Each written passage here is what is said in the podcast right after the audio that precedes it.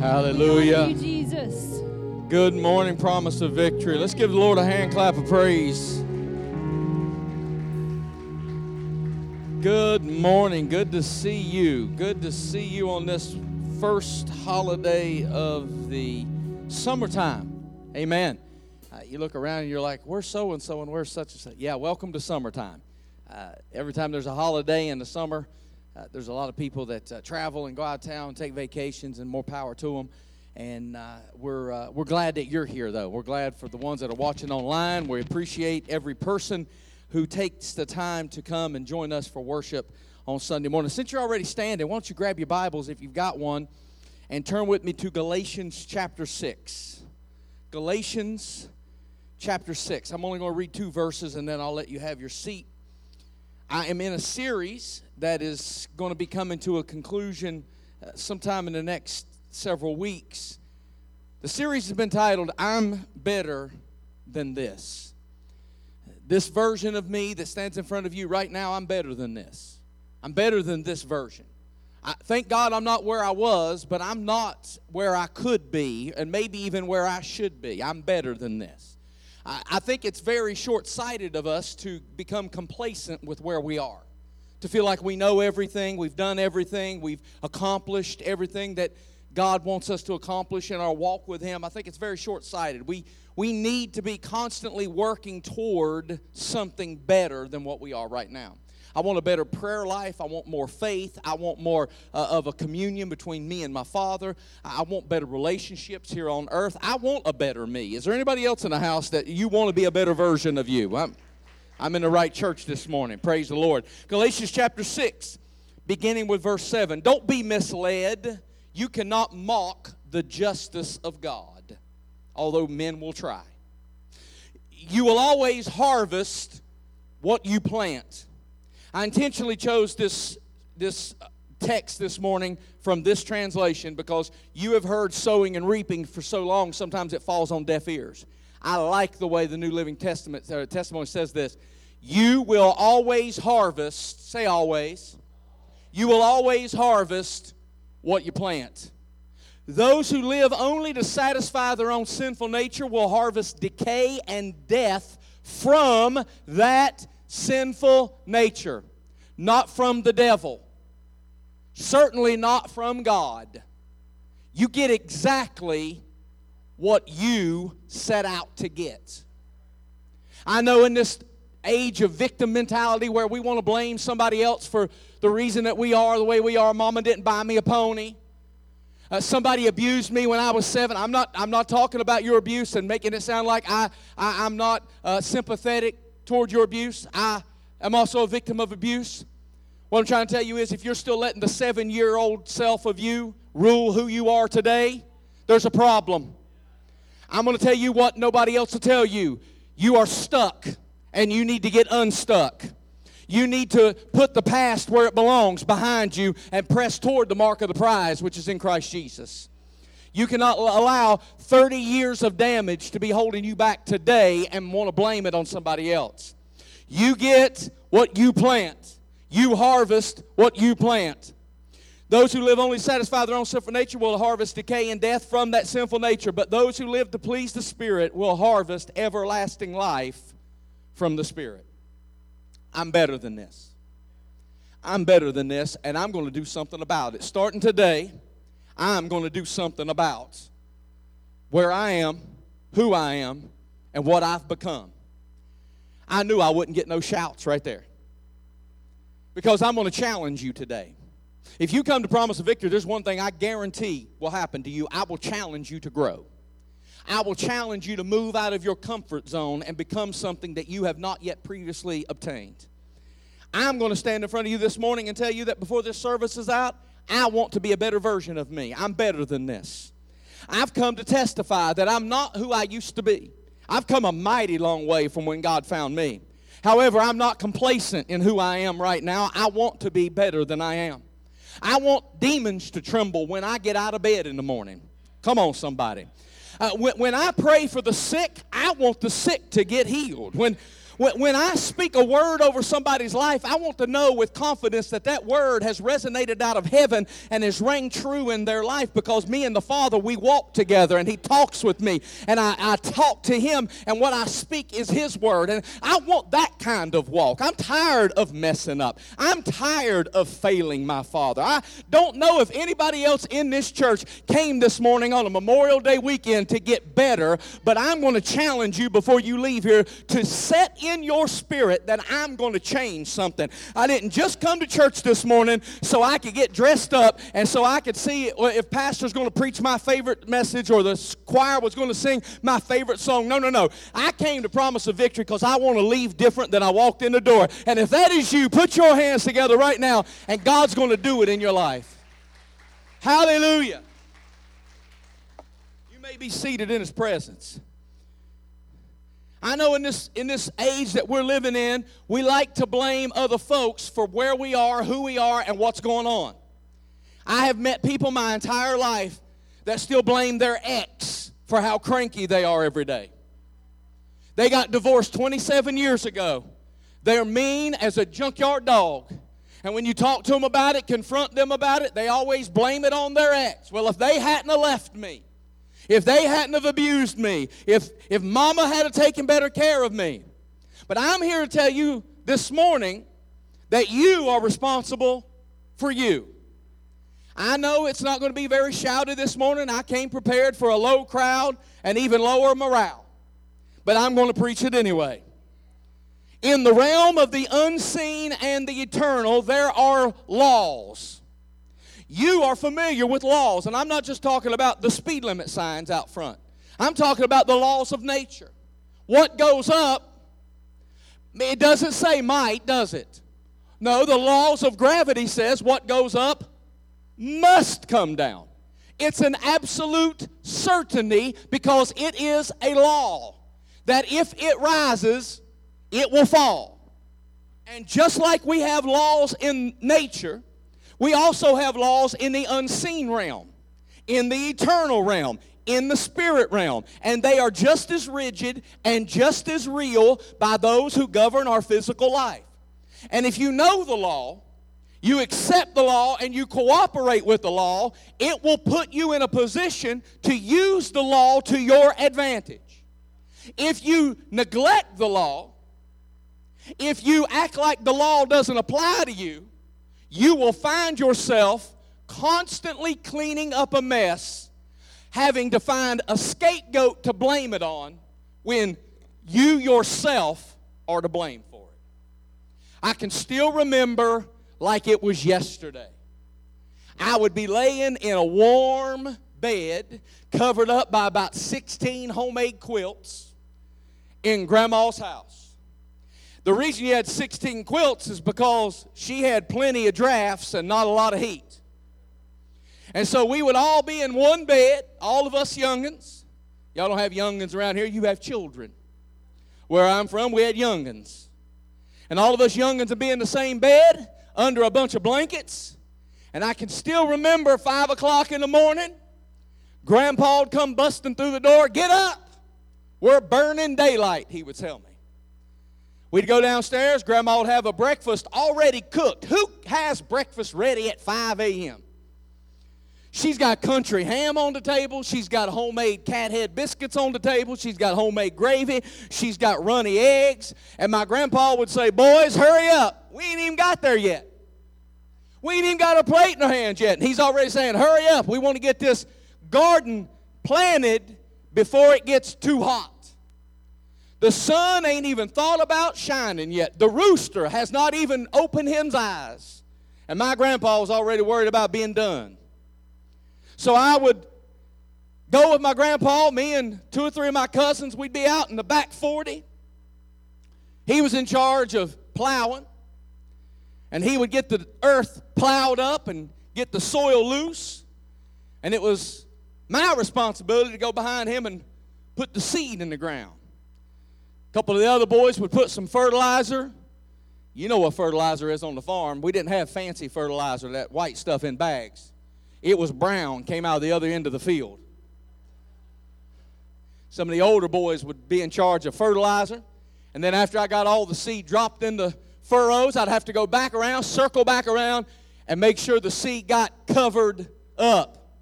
Finally, it was done. Grandpa didn't get his wish.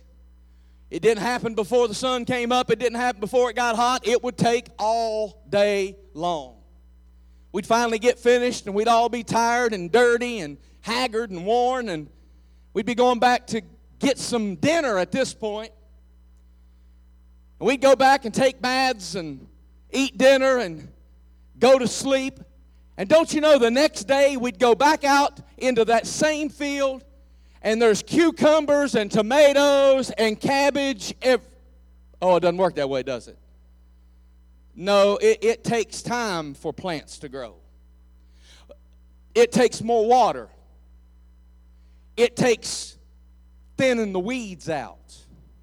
If you're going to get a harvest from what you took time to plant, you got to get the dead leaves out.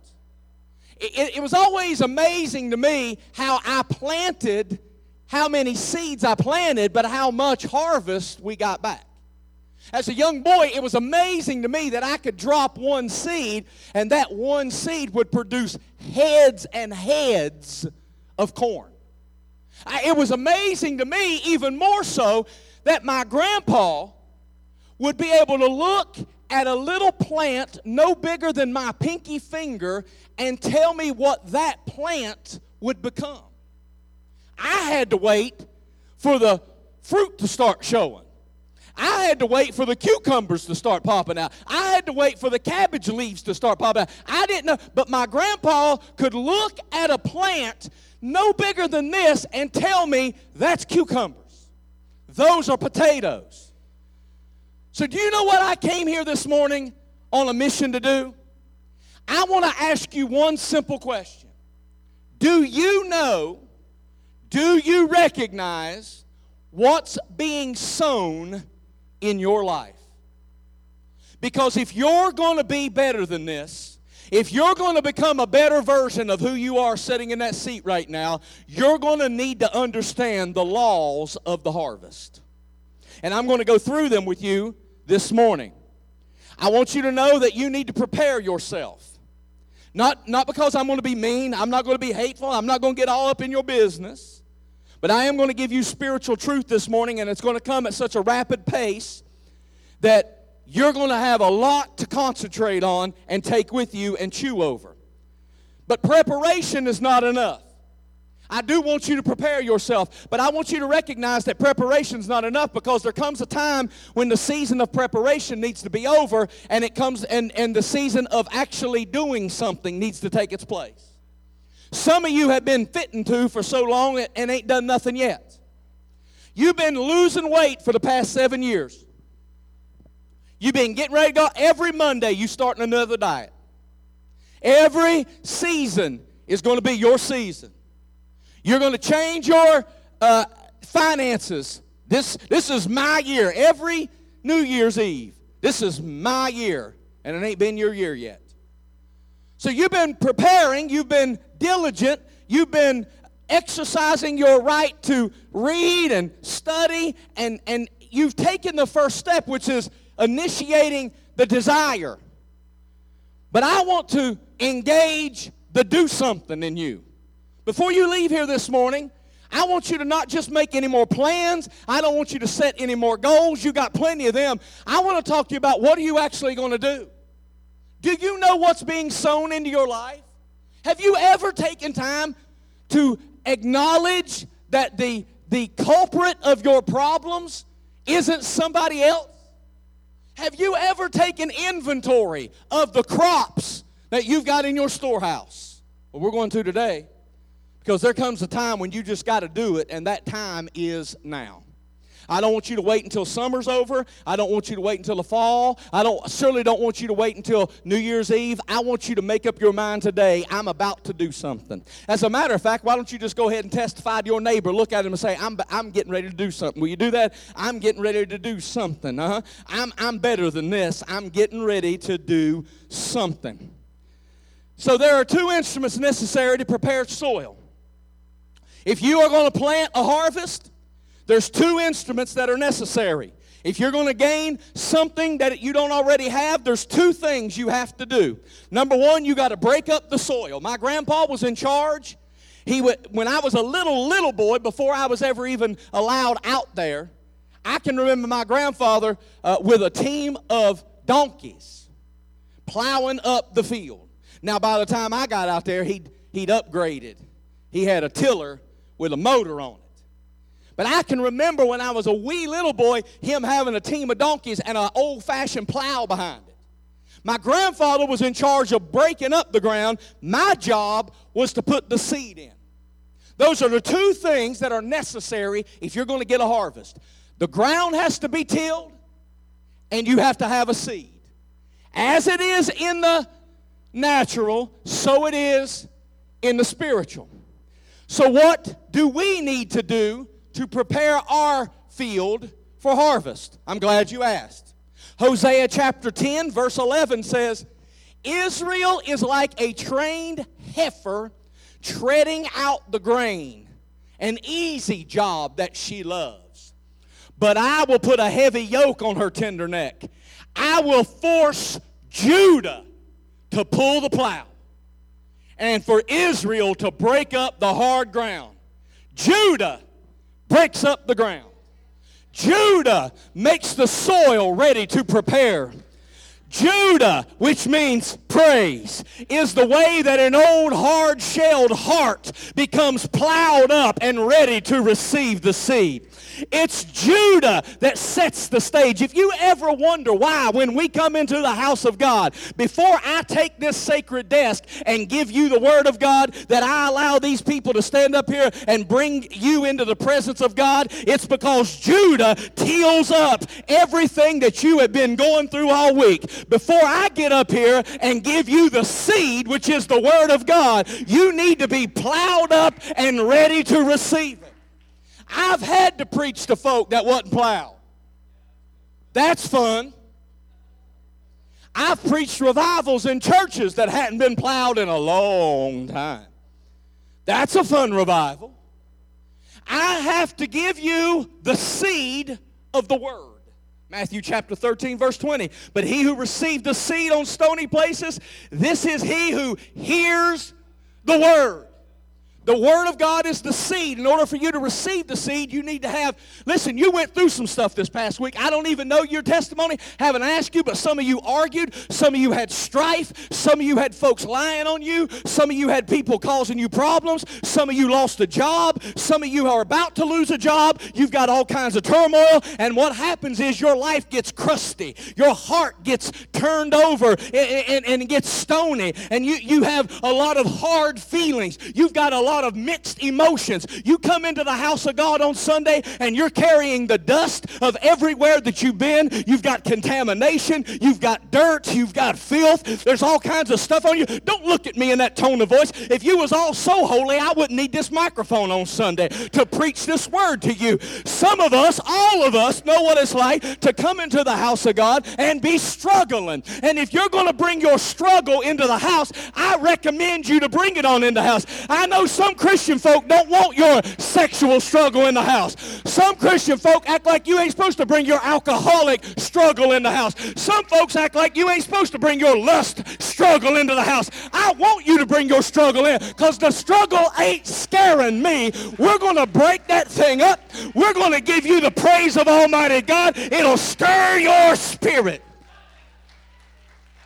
And once you're plowed up and ready to receive the word, then I'm going to give you a life giving word that's going to take root in your spirit. Don't you think I ever just show up here on Sunday and just shoot from the hip? I prayed over this word, I've believed God for this word, and this word has life in it. So, what's about to spring forth out of you is better than where you've been. I'm better than this. Praise breaks up the ground, the seed is the word of God. If you ever wonder why you should be in church, that's it. There's stuff that happens in this building that you cannot get by watching it online. You need to be part of the ecclesia. But I need you to understand the laws of a seed.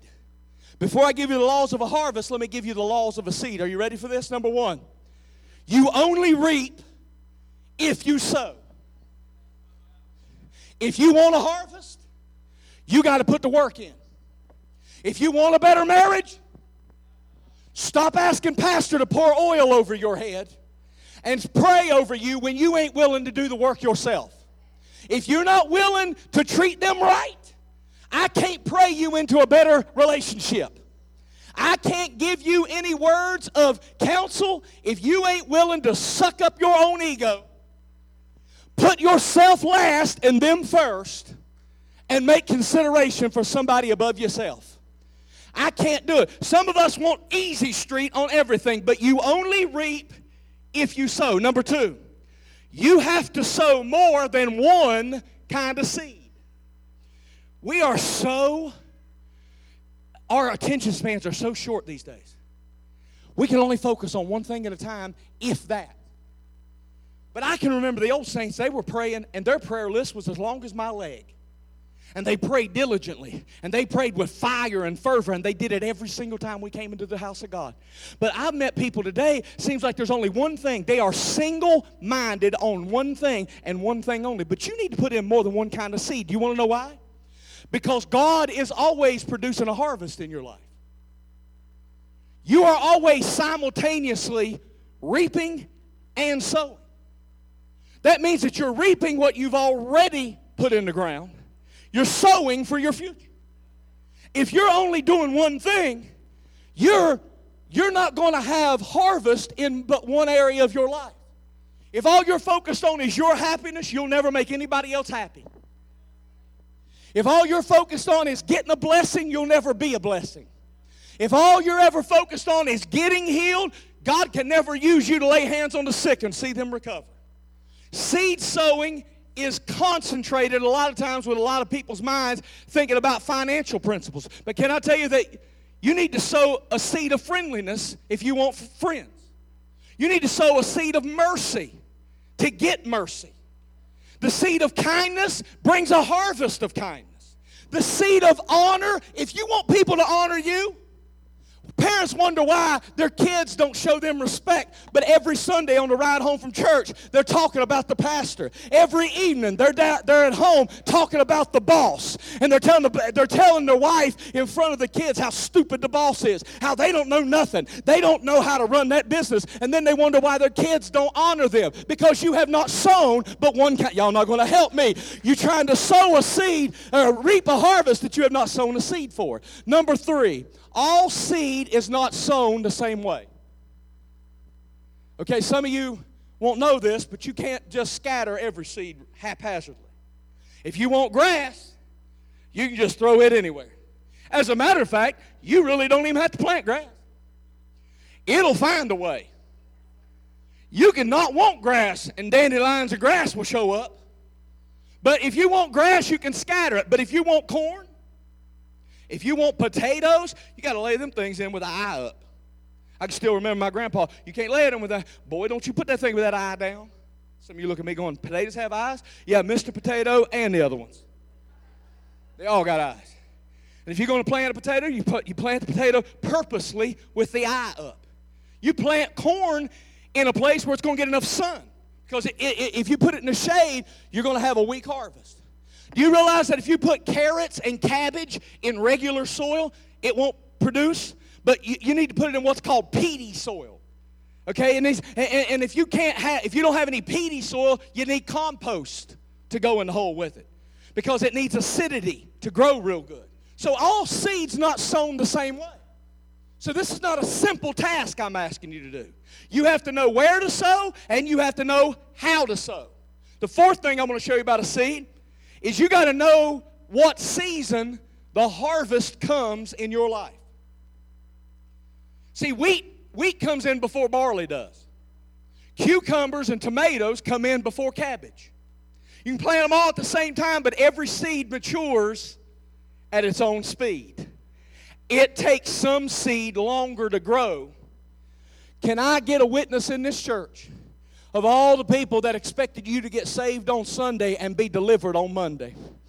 I'm talking about people who had all kinds of baggage and they preached Jesus to you that Jesus was the waymaker, that Jesus was a soul stirrer, and then they judged you when you wasn't perfect come next Sunday. Y'all not going to help me in this church?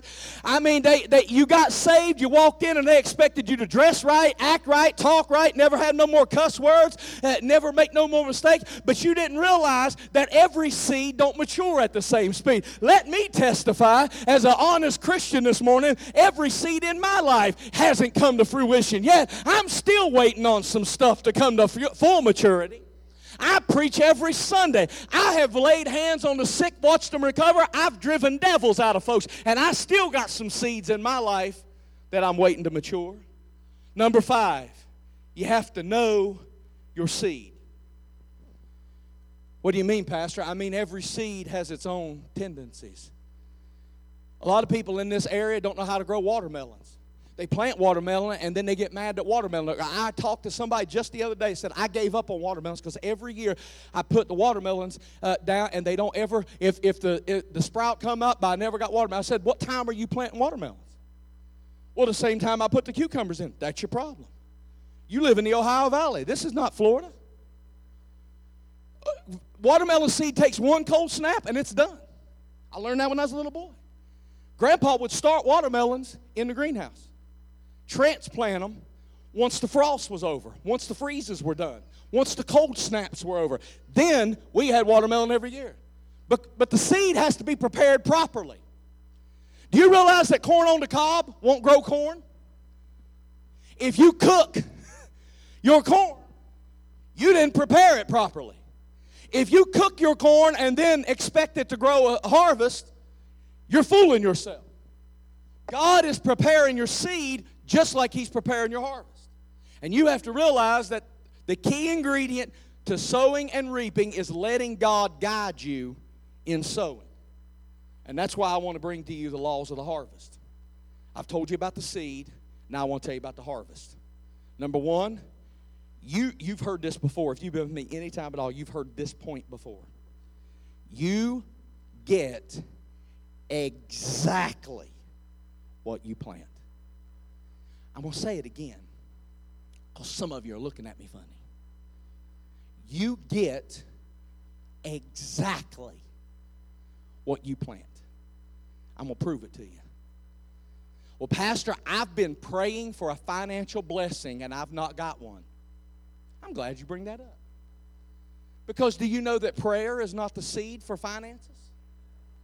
Money is the seed for money, not prayer. Oh, it's okay to pray about it. But if you're trying to grow money, you got to plant money. Every seed has within itself life, and it reproduces after its own kind. Scientists have developed over the years corn that didn't come from other corn. They've developed wheat that didn't come from other wheat. It looks like wheat, feels like wheat, got the texture of wheat, smells like wheat. You know what it doesn't do? Grow. Because it's not a real seed, it doesn't have real life. So the real seed reproduces after itself. Now, don't you know that if God wanted to, He could have grown plants on top of the ground without seeds? God could have done this any way He wanted to, but when He designed our planet, He imprisoned life inside of the seed. And life does not appear until the seed is buried, until the seed dies. God could have done it another way, but He wanted to demonstrate to you the difference between being planted and being buried. You bury stuff that's dead and going to stay that way. But God wants you to know that when you plant seed, it's coming back. It appears dormant. It appears like you got away with it. It appears like nothing bad is going to happen or nothing good is going to happen. But when a seed is planted, it looks like it's dead, but just wait, God's about to do a resurrection. Seed will always bring a harvest. Number two, you need to be deliberate with your seed.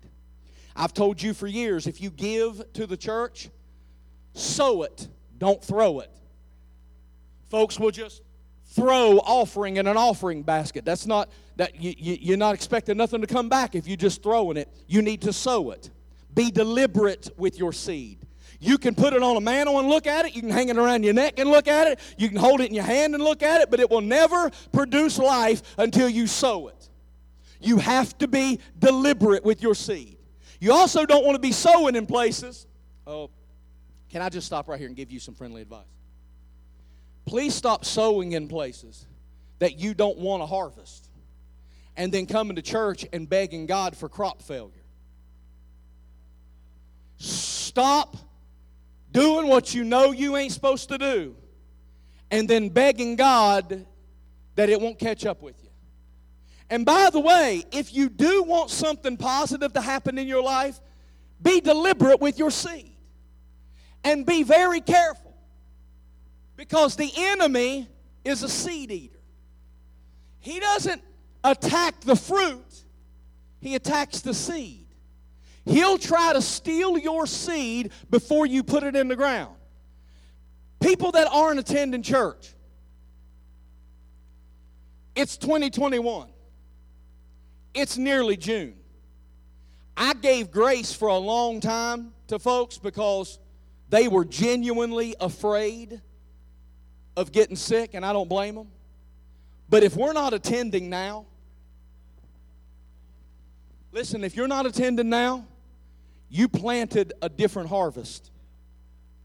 In your last season, you planted a harvest of fear, you planted a harvest of this is good enough, watching by screen is good enough, and you are reaping what you planted. If you're not, listen, and I say that with love and grace, and I've given grace and haven't ever chastised anybody, but it's June.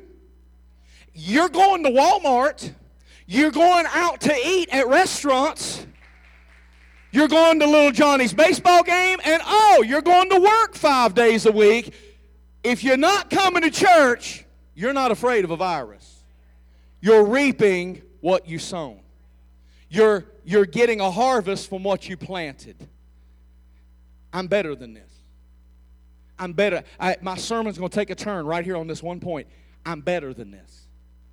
I don't like where I'm at. I don't appreciate my lifestyle. I don't like the choices that I'm making.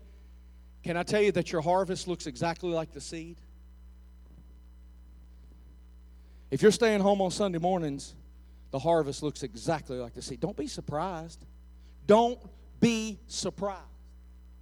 Your harvest looks exactly like the seed. Oh, you neglected your wife for 37 years and then are shocked she left you? The harvest looks exactly like the seed. Oh, you haven't prayed, asked God into your Tuesday, and now you're upset that He don't heal your cancer? The harvest looks exactly like the seed. You ignored God for how long?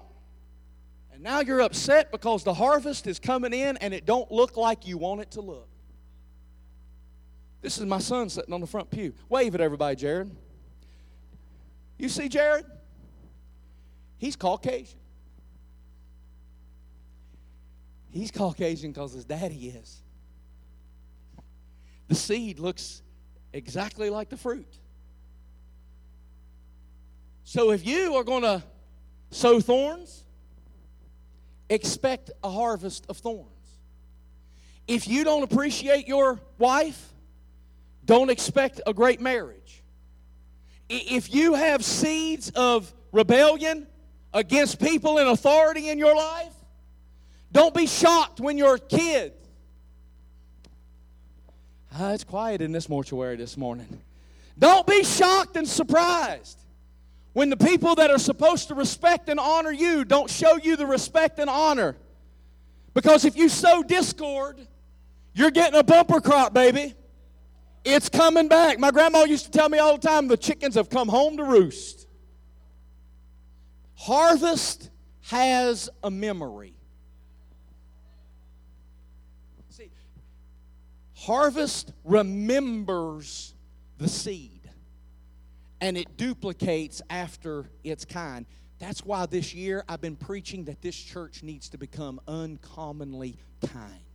Because I want kindness. Listen, we've got a court hearing this, this Wednesday, and I need favor. We need favor. Promise of victory. We need favor with a judge. We need favor with, a, uh, with the attorneys. We need favor all the way around. We need to sell this property. The hearing is this Wednesday. And I've been praying, and you know what I've been doing? I've been reminding God. And it's okay to do this. I've been reminding God all the times that we have shown favor, that we have given favor when other folks was talking about us. We kept our mouth shut, and we didn't jump on the bandwagon and attack them like they were attacking. No, no, no, no, no, no, no. We're going to stay right with God, even if they are going to spread gossip and lies. We're not going to lower ourselves to that standard because we're going to honor what God's word says. Well, now I need God to honor what His word says and show us favor and open the door and make a way where there doesn't seem to be a way. That's what we need, and I can do that, and I can I can stand boldly before the throne of grace and ask God to do it. Why? Because I've sown in the right soil. I've been deliberate with the seed, and I have taken the precautions before harvest time. Because by harvest time, it's too late. Uncommonly kind. If you want a seed to look like the harvest, be deliberate with your seed. If you got something in your hand, that's your harvest. If you give it away, it becomes a seed. And harvest comes later. The second thing I want you to know about the harvest is you always reap more than you sow. Now, that could be fun or that could be devastating because it's the law of multiplication. Little is much when God is in it. And if you're getting a good seed, you're happy about it. If you're not, you're devastated by it. Why? Because the harvest not only comes back bigger than you sowed it, bigger than you planted it, but a harvest also gives you back more seed. How many seeds are in a watermelon? How many watermelons are in a watermelon? How many apples are in an apple? We'll never know. How many good days are wrapped up in your one sacrifice? How many blessings are stirred up in your one moment of preferring somebody else over yourself? The third thing I want you to realize is that you always reap later. You always harvest later than you plant. In other words, you're sitting here today eating from the harvest you planted yesterday. At the same time, you're planting your tomorrow's harvest. That's why Paul says in Galatians chapter 6, we started in Galatians chapter 6, we're going to end there. He finishes his thought in verse 9 and 10. Let's not get tired of doing what's good. Why? Because at just the right time, we will reap a harvest of blessing. Catch this. If you don't give up.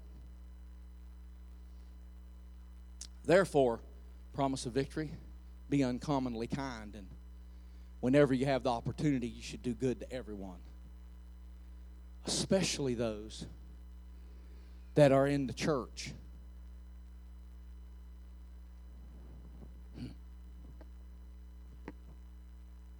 Never have I ever saw so many people so bothered by things that God don't care about. Attacking other people that go to church over things that God isn't concerned with. God doesn't care what kind of songs we sing. He, he just wants glory. Down through the ages, church music has changed a thousand times. People say, I like the old stuff. How old do you want to talk about? What they really mean is, I, I like the stuff I like. That's what they really mean. They mean the stuff that we used to do 30 years ago or 40 years ago, but in relation to the 2,000 year old church, what we did 20 or 30 years ago is relatively new. How old do you want to sing? Gregorian chants, perhaps? Ah. That used to be the hymns of the church. That newfangled redback hymnal came out, wrecked the whole thing. How long do you want to go back? How far? What we really do, what we really do is we set our preferences up as the standard for what makes God happy. Well, I don't think a pastor should wear, or I think I want to go to a church where a pastor wears a suit and a tie. Well, you can go and watch a sweaty guy. There ain't nothing wrong with that. But please, please, please, if that's what, if that's your preference, admit it. Don't try to drag God into it and say that He prefers it. Because Jesus wore a robe and sandals. Jesus didn't cut his beard or his hair. I, am tired of church people. Attack. Listen what he, Paul said, don't get weary of doing what is good. Because at the right time, in other words, there's going to come a season where you're going to be too tired to feel good. There's going to come a season where you're going to feel too tired to just want to get up every day and keep the God, I've been doing this for so long. I don't know how. Listen, there is a clear call in the Bible that says every person is a seed bearer. You are planting a harvest. Hear me. It might be great, it might be terrible, but you are planting something. And by the way, it's not a mystery. Do you want to know what you're planting? Look at your harvest. What's God done in your life lately? Or what's happened to you lately? Hear how quiet it got? What's happened to you lately? What, what path has life taken you on lately? Are you going to blame me for it? You keep blaming the boss? Maybe it's wifey's fault, hubby's fault. Maybe it's them rotten kids. I wouldn't be like this if they didn't. Does that sound familiar? Well, I was never like this until they. Constantly making excuses for what we have sown. When the harvest comes, we don't want to take responsibility for it. Let me tell you why that's dangerous because I'm, I'm listen, I'm right here. I'm, I'm here to represent. I ain't scared of none of you. The reason that's dangerous is because you're always looking to shift the blame to somebody else and you will never change your harvest. Because until you change the seed, the harvest will always remain the same. It will, listen, you can't pray for a bad harvest. You can't speak in tongues, dance, gyrate, fall out in the spirit. I can't pray it off of you. The elders of the church can't pray it off of you. Listen to me. You're going to get exactly what you planted. And if you continue after this Sunday to plant the same seeds, you can't blame it on them. It's not their fault. It's not the boss. It's not, listen, some of you want to blame the person you're attached to. You knew they was a skunk, a drunk, and a punk. Why are you hitching your wagon to them? And then blaming them? No, no, no. We get exactly what we put in. So if you can't stand to eat your harvest anymore, you got to change the seed. If you're sitting here this morning saying, Pastor, I'm better than this. I can't stand to eat this anymore. You're in the right place. You're in the right place because it's very simple. It's time to change the seed. Look at your harvest. Just look at what's happened in your life the past week, month. I'm not talking about the stuff you're burdened with uh, that happened to other people. That's common.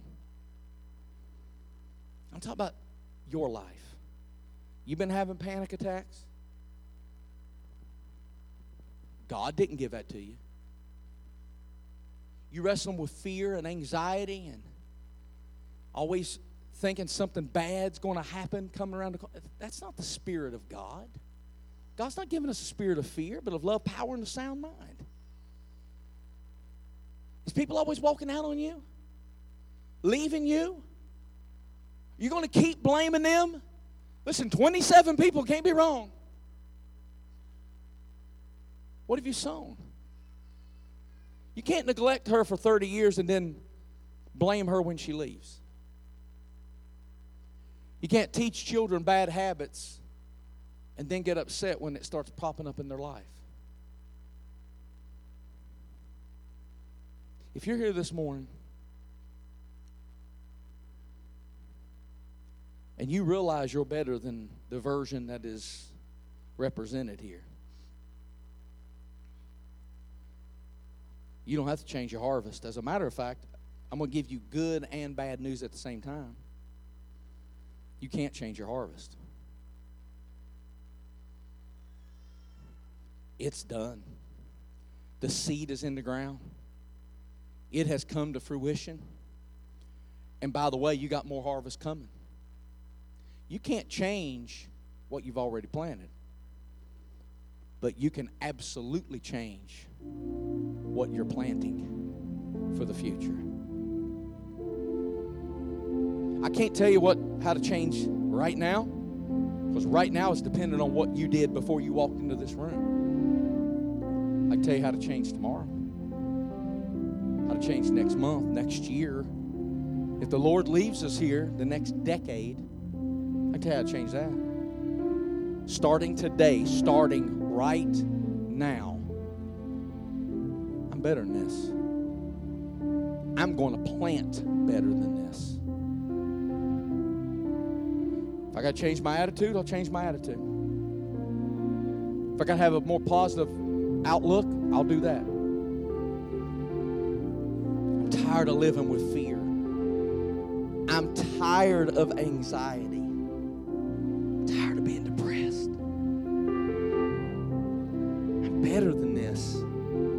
Church and I feel so good. By Tuesday, it's wore off. I've prayed for this for 20 years. I've went to that altar and had everybody in church pour oil on me and lay hands on me, and it just keeps, it never gets better. You got to ask yourself, after so long, what are you planting? What are you planting?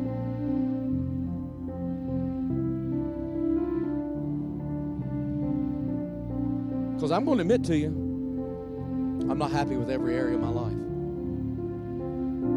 There's some stuff that I need to do better. And I realize that as much as I'd love to, I can't blame you for it. I just can't. Can't blame my wife. Can't blame my mother. No. At this point in my walk with God, if I'm not satisfied with what I've got,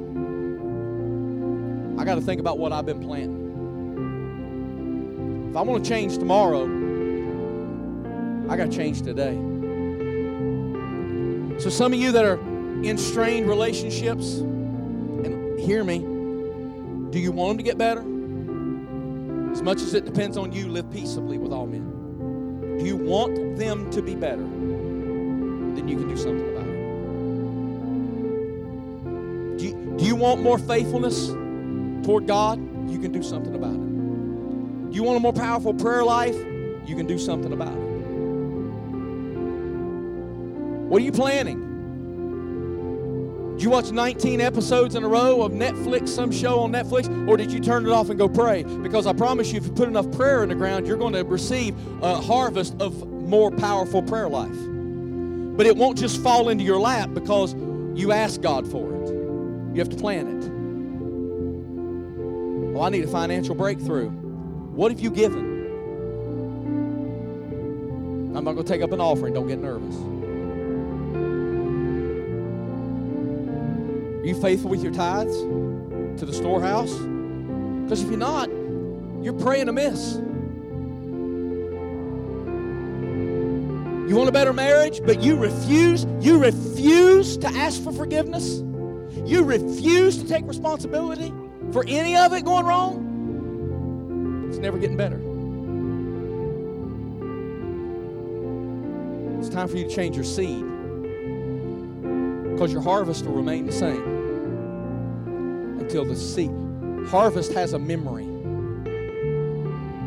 You can start today, right here, right now, changing your seed. Somebody needs to come up to this altar and listen. It's not going to be one of them long, drawn out things. You need to come up here and get, and the reason you need to come up and pray is because you need to get low to the ground because that's how you put seed down. You don't do it haphazardly. That's why it's back-breaking work. You got to bend over and put seed in the ground. So somebody needs to come to this altar this morning and make contact with the ground.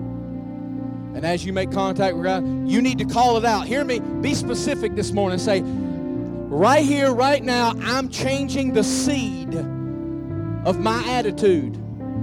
I'm changing the seed of my finances. I'm changing the seed of how I treat people. I'm changing the seed of my marriage. I'm tra- changing the seed of my sexual perversion. I'm changing the seed because if I change the seed, I'm expecting God to change the harvest. This is your chance. I told you before you left here, you're going to have a chance to change your future. This is it. Better than this. I am better than this. As other people get up and come, somebody's wondering, should I go? Yep. Come change the seat. As you get down on the ground this morning, you touch that ground. I'm changing my seed. Right here in this church, Memorial Day weekend, I'm changing my seed because I'm better than